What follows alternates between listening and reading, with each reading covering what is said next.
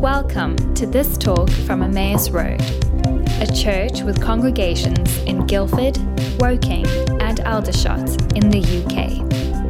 To find out more about who we are and what we're up to, please visit us online at emmausroad.com. Very, very happy Easter uh, to you. Uh, some of you will know that there's an tr- ancient tradition in the church on Easter Day. We say, The Lord has risen, and then you reply, Hallelujah, he is risen indeed. Let's give that a whirl. And as we do this, let's realize these words in many different languages are echoing around churches all around the world today. So, the Lord is risen. Hallelujah Hallelujah indeed. Well, today we join 2.3 billion people around the world celebrating the greatest moment in human history the resurrection of Jesus Christ from the dead. Christmas is important, Easter is decisive. So said Arsene Wenger, the late great uh, manager of Arsenal Football Club. But of course, uh, Easter is indeed decisive, not just in the football transfer window. It is decisive for every single man and woman, uh, boy and girl in the world today. Why is it decisive for you and for me? Well, because if the story that we have just heard, brilliantly read by Naomi, the story that we've been singing together uh, over these uh, different songs, if that story is true, if Jesus Christ really did rise from the dead, it means many things deeply relevant for you and me today. Firstly, it means that the power of sin, who knows that sin has power? You, you open the door to, to some little sin and it, it grows and addictions form. Who knows if you've been a victim of sin? The power that can have traumatically in your life for years and years to come. Who knows if you've visited the site of one of the Holocausts, uh, one of the genocide sites, whether it's S21 in Phnom Penh or whether it's uh, one of the German or Polish uh, concentration camps, you see the power of sin. The cross and the resurrection of Jesus means that the power of sin is broken and we can live free and forgiven. Every single one of us can have a fresh start in life if we'll just repent, say sorry, and allow uh, the Lord Jesus Christ to wipe things clean. The resurrection of Jesus also means that there is life after death, that we have hope for this life, but also for the next.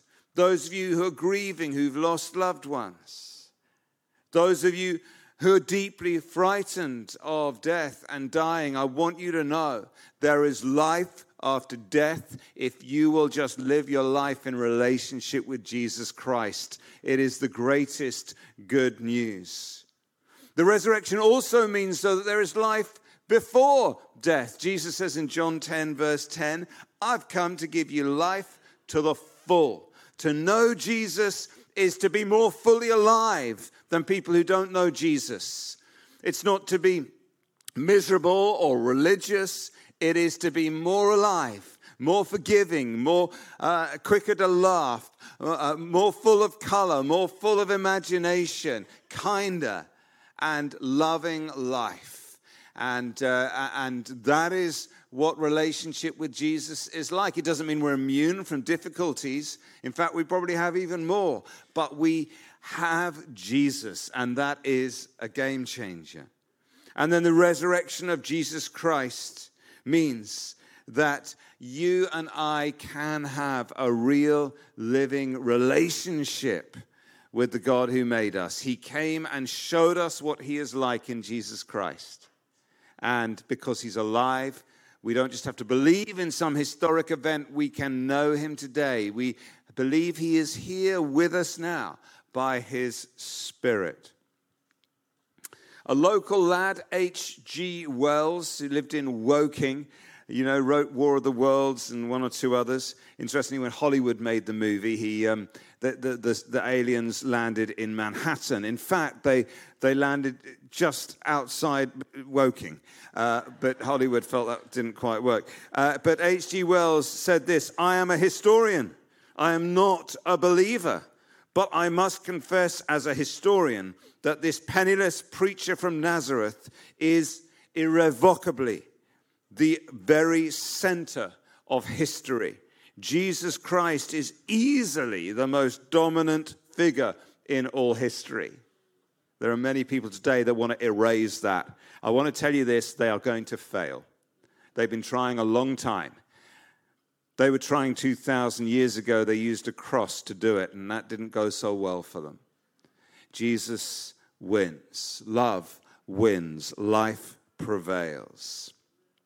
You may be surprised by some of the people who have encountered the risen Lord Jesus Christ in the last year. Here's one of them Matthew Perry. Chandler from Friends, in his autobiography, describes a moment of breakthrough in his battle with addiction. God, please help me, I whispered.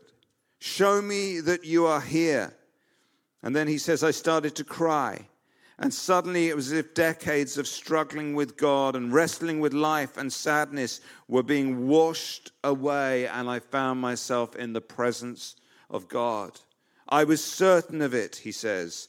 Eventually the weeping subsided, but everything was different now, and I stayed sober for two years based solely on that moment.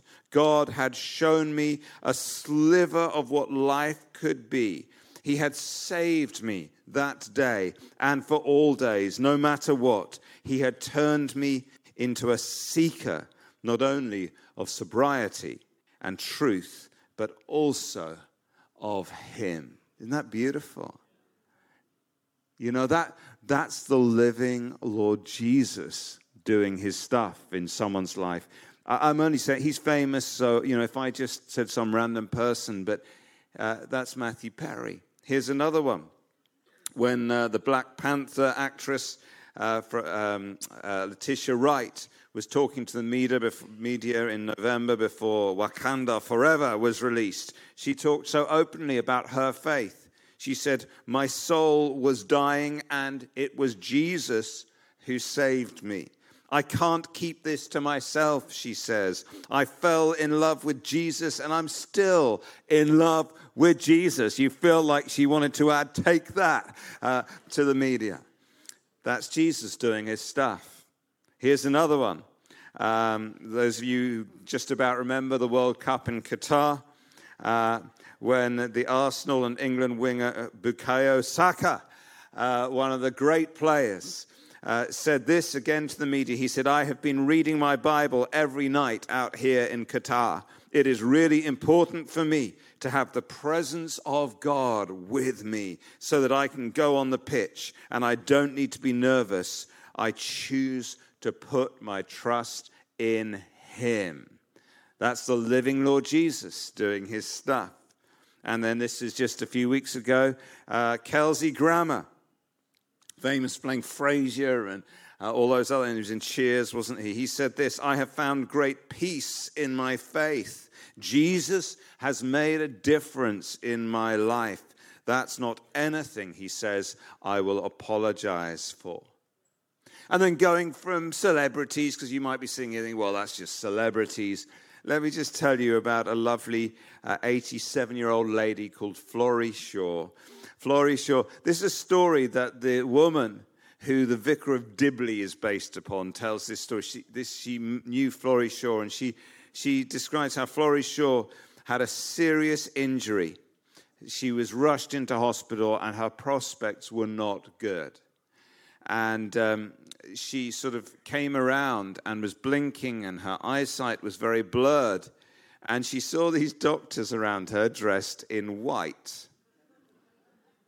Yes. And her immediate response was she smiled and said, Hello, God, I'm Florrie Shaw. I love two things about that. Firstly, I love her humility that she assumed God might not know her name. Very polite. But secondly, I love her certainty about the resurrection of Jesus and where she was going when she died. Can I ask you, gently but clearly, do you know where you are going when you die? Florrie Shaw did. You see, the resurrection of Jesus is the cornerstone of Christianity. At the heart of the gospel is this Hello, God. I am, and then insert your name. And uh, we've got someone in this congregation who's just going to come and tell us his story of the difference the resurrection of Jesus has made in his life. So, Adam Batty, where are you? Come on down. Let's give him a little round of applause. It's scary, isn't it? Scary.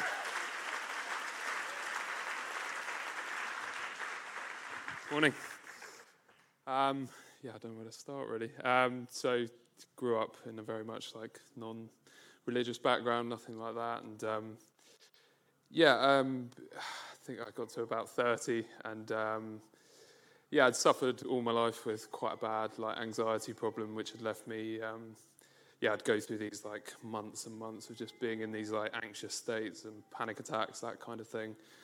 And um, yeah, it plagued me my whole life. And I, I, got to about 30, was, you know, married to my wife and figuring things out, but it was still very much in the background.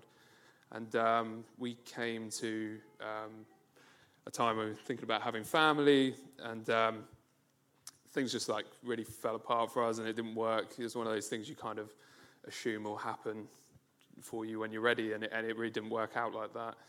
And um, yeah, so we went through this kind of time where I kind of ran out of the answers. I thought I had all the answers to life, and thought I, you know, knew everything, and and then suddenly you get in a situation where you've completely run out of the answers, and um, and yeah, it was just in those kind of moments while that was going on, I just, I don't know why, just every night I would just go outside and just like look up and just, not, not pray, but just, just like hope that things would work out for us. And um, yeah, fortunately that situation came to pass and things did work out for us. Um, and yeah, it, and yeah, sort of nine months on from that, I was still kind of a bit confused about what I believed. And then yeah, our son was born, and um, when he was kind of put in my arms, I just had this moment of like disbelief. And I think I'd spent nine months like looking up and thinking like, wow, like I can't understand the grandness of this, and then looking down into this like child's eyes, yeah. and it's the smallest thing, but equally as complicated and unbelievable. And just in that moment, I was just like, wow, like I need to go on a journey here and like find out. And so that led to just reading and lots of books and decided to read the Bible. Got to the point where I thought, oh, I think this might be true, maybe, I'm not sure. And, um, and then it, just all these things fell into place. And so we made like one couple friend in our antenatal group. We go to their house for lunch. I'm like, they've got this big bookcase and it's just all Christian books. I'm like, wow, like, okay. So I start talking to him, and then we're kind of thinking, well, maybe we should like try going to church and we'll think about that. And so I get my Kindle, buy, you know, the first book that comes up about prayer. I was like, oh, I should read around that. And then I'm reading that, and then this guy's saying, oh, Guildford this and Guildford that. And I was think, oh, there must be a Guildford in America somewhere.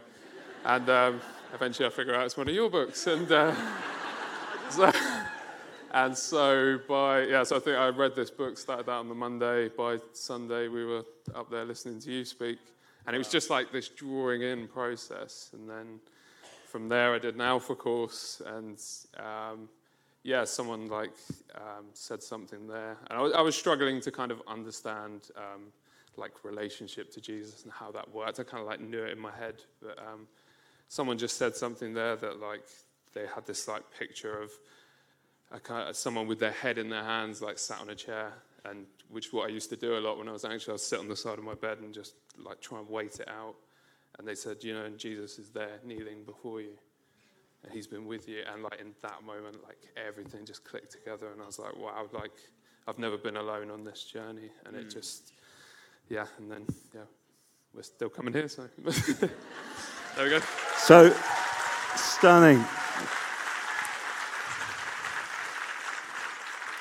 I love that you say that when you held your baby, you fell into this moment of disbelief, but actually it was the beginning of belief, wasn't it? Really, and and Adam, I suspect you've kind of already answered this, but if if someone just said to you in the street, "What difference has the resurrection of Jesus made in your life?" How would you summarize it? Oh, that's a big question. Um, um, knowing that you're not in control of your life and you can let go of your grip on it and be at peace with that. And someone else has got you and you're, you're okay to let go of the strain and the struggle and everything that comes with that because somebody else has got your back and it's yeah and you can live in real peace in knowing that i think for me personally that's the most beautiful answer. Thank you so much, Adam. That's great. Brilliant. Well done.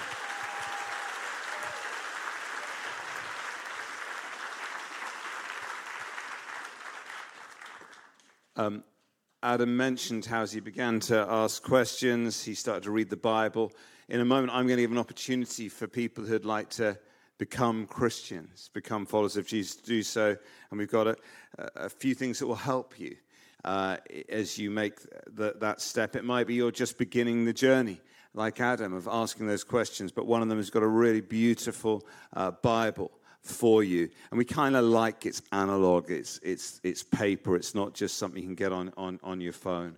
And uh, we've also got a, a beautiful, uh, simple little uh, booklet with pictures by Charlie Mackesy uh, in it uh, called Why Easter. That was indeed Oscar winning Charlie Mackesy. um, why Easter? And uh, th- that will help you understand what we're talking about today and how it relates to your life. There was a very uh, cynical advertising executive uh, called Frank Morison uh, about 100 years ago who decided to use his wealth uh, and his intellect to finally debunk Christianity. And he realized that the linchpin was the res- resurrection of Christ. If you can disprove that, then the whole thing falls apart. And so he, he worked full time trying to investigate the resurrection of Jesus Christ. The problem was that the more he researched archaeology, ancient, ancient literature, uh, personal testimony, and so on, the more he realized the most dreadful thing. He was beginning to be convinced that the evidence for the resurrection vastly outweighed the, re- the evidence against. And so he ended up writing the very opposite book he expected to write. It's become an international bestseller. It's called Who Moved the Stone? And for him, the key question was indeed, and it was in our reading earlier, who moved that stone? Let's assume the whole thing is nonsense. So, what happened? How do we explain the empty tomb? And so, question one is well, it's obvious. Surely the disciples nicked the body and then claimed, oh, he's risen from the grave. Uh, because it's kind of embarrassing. The guy you've spent your life following, and then suddenly he's, he's died. But the problem, of course, with that argument is the moment that they were being killed for their confession of the resurrection of Christ, someone would have gone, Look, okay, we admit it. The whole thing is fake. And quite the reverse, no one ever did that.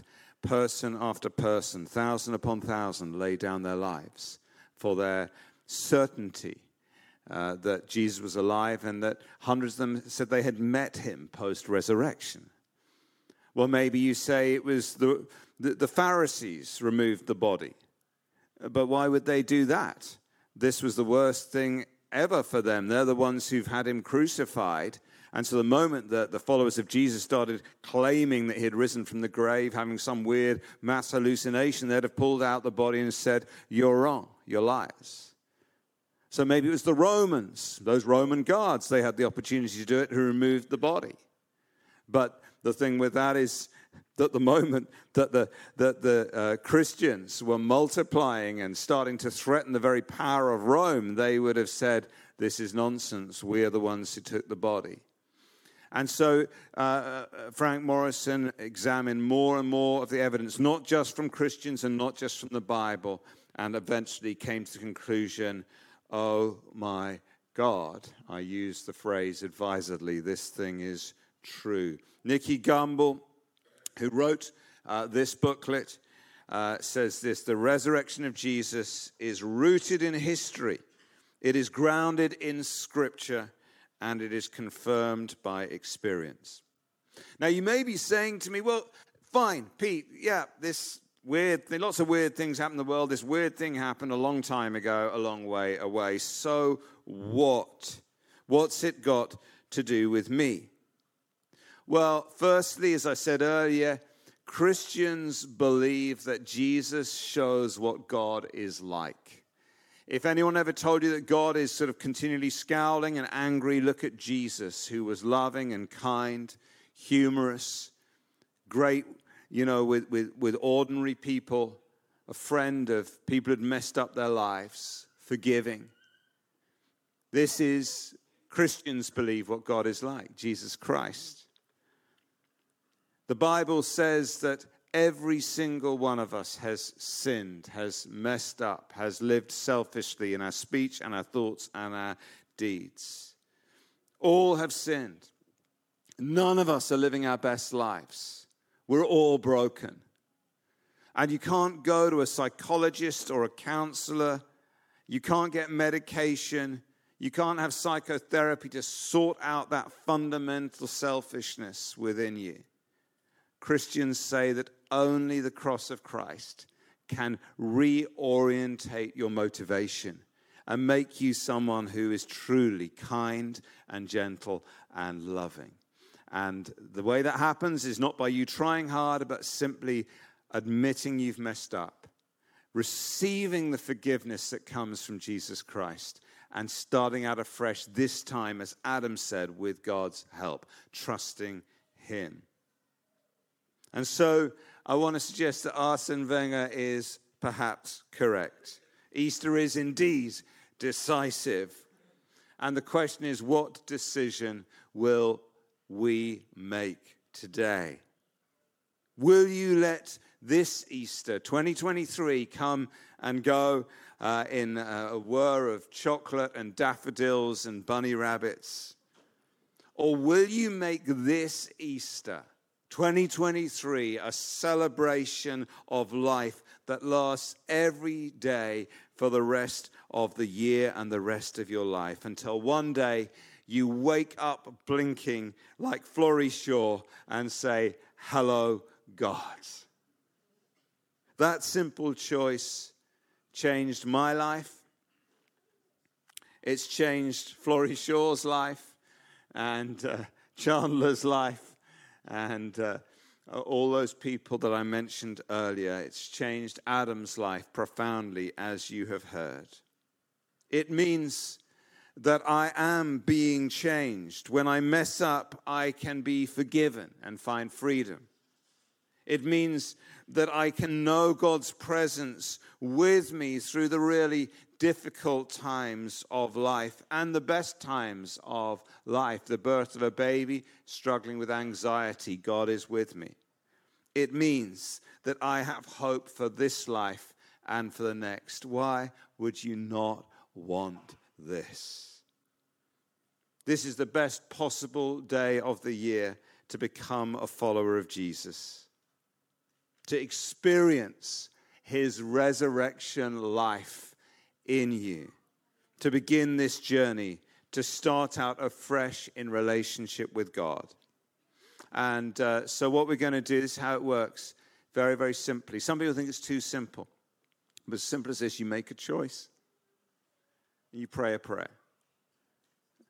And, and listen, some of you are thinking, well, you know, I, I don't have all the answers yet. I want to tell you, you will never think your way into this. Just like you can't think your way into marriage. At some point, it's like, mm, I'm going to do this. Just like if you try and plan whether it's a good idea to have babies on a spreadsheet, you're probably not going to do it. You can't think your way into it. So ultimately, as human beings, we're led by our hearts. Ultimately, we have to take a leap of faith. And so it's important that you are satisfied intellectually, but not that you have all the answers. Your brain is very small, the universe is very big. You might never have all the answers. That's talked about trust in something, someone greater. And so you make a choice. I'm going to put Jesus first. And it might be that, like Adam, you didn't grow up with any religious background. You think this is weird for my family. But ultimately, I, I know I need this, and I think it might be true. And I want to invite you to make a decision today to begin a journey of relationship with Jesus Christ. Or maybe that you grew up around Christians, but you've never clinched the deal. You've never made your own decision. Maybe people around you just assume you are a Christian, but in your heart, you know you've never made Jesus Lord and said, I'm going to live for you. And today I want to invite you to make that choice. You know what? It's just really easy to remember. Uh, Easter Day 2023 is the day I did it. And then maybe there's one or two people here. You used to be a genuine Christian, but you've been way away. You've fallen away. You've turned your back. You're a prodigal. And today, Jesus is saying, It is time to come home. You've tried everything else, and in your heart of hearts, you know it's not working, and you miss me. Come home. And today is your time to do that. So, uh, I want to uh, just invite you in a moment to, to pray a simple prayer with me. And this is the moment where an ordinary church service becomes a life defining moment for some of you here that you will remember for the rest of your lives. I do not apologize for that. It's my job as a minister of the gospel to give you an opportunity to come in a relationship with Jesus. It's my joy to do so. And uh, then we're going to pray a little prayer together. And then after that prayer, I just want to be absolutely clear with you. We've got these uh, fluorescent green bags with you know, a Bible we want to give you uh, one of these ways to booklets. So you can go home, sit on the loo, and think, what did I just do? And try and get your head around it. And there's also, but I almost don't want to mention this because I'd hate anyone's motives to be false, but there's a very, very nice travel mug uh, in there. Um, but, but ignore that. So there is no cash. I'm just telling you that now.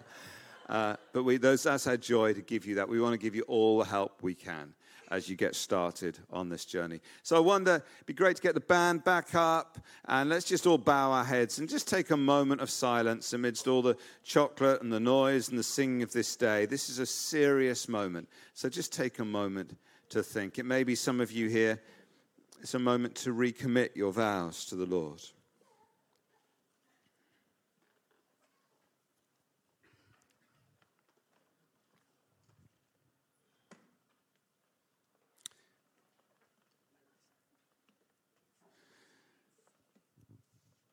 And just as you, as you maintain that quiet posture, let me just tell you the way I like doing it is this it's very simple. It, the prayer we're going to do it goes like this clean me up and count me in. Okay? We'll, we'll pray a little bit more than that, but clean me up is that bit of I admit I've screwed up, I've sinned. I'm messy inside and out. And I dare to believe that what you did on the cross, you did for me. I, I, I, I'm sorry. I admit it. I ask you to forgive me, clean me up. And then the second bit is count me in. That's the bit where we say, God, I'm going to follow you. I'm, I'm going to be a follower of Jesus. They can call me a Christian, they can call me an aardvark, they can call me anything they want. I'm just at heart a follower of Jesus. I, I'm a Christian. I'm joining his church with all its flaws. I'm in. Count me in, okay? So that's how we do it. Clean me up and count me in. And so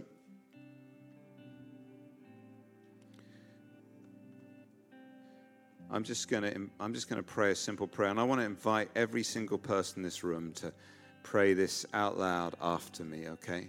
And some of you, you're already Christians, but I try and get saved every day anyway. Um, and some of you aren't. And this is your moment of saying, Count me in. I'm up for this. I, I want what Adam's described. I want this Easter to be a turning point in my life. I'm willing to give this a go. So uh, I'm going to pray a prayer. I just invite you, if you'd like to do so, to pray out loud with me after me. Is that okay? It's not how we normally do it here. So is everyone okay with that? We're all going to pray out loud. Okay.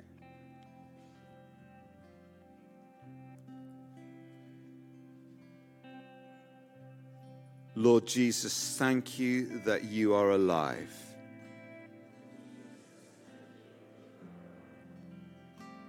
Please clean me up. I admit that I have sinned in my thoughts and my words and my deeds. Thank you that you died on the cross that I might be forgiven.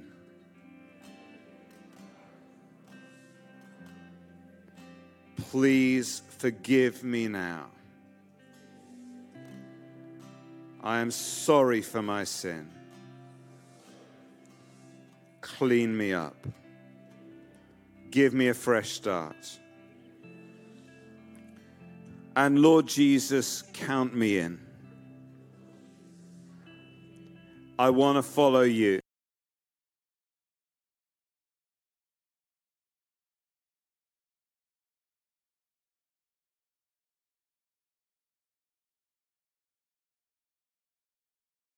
eyes closed, please.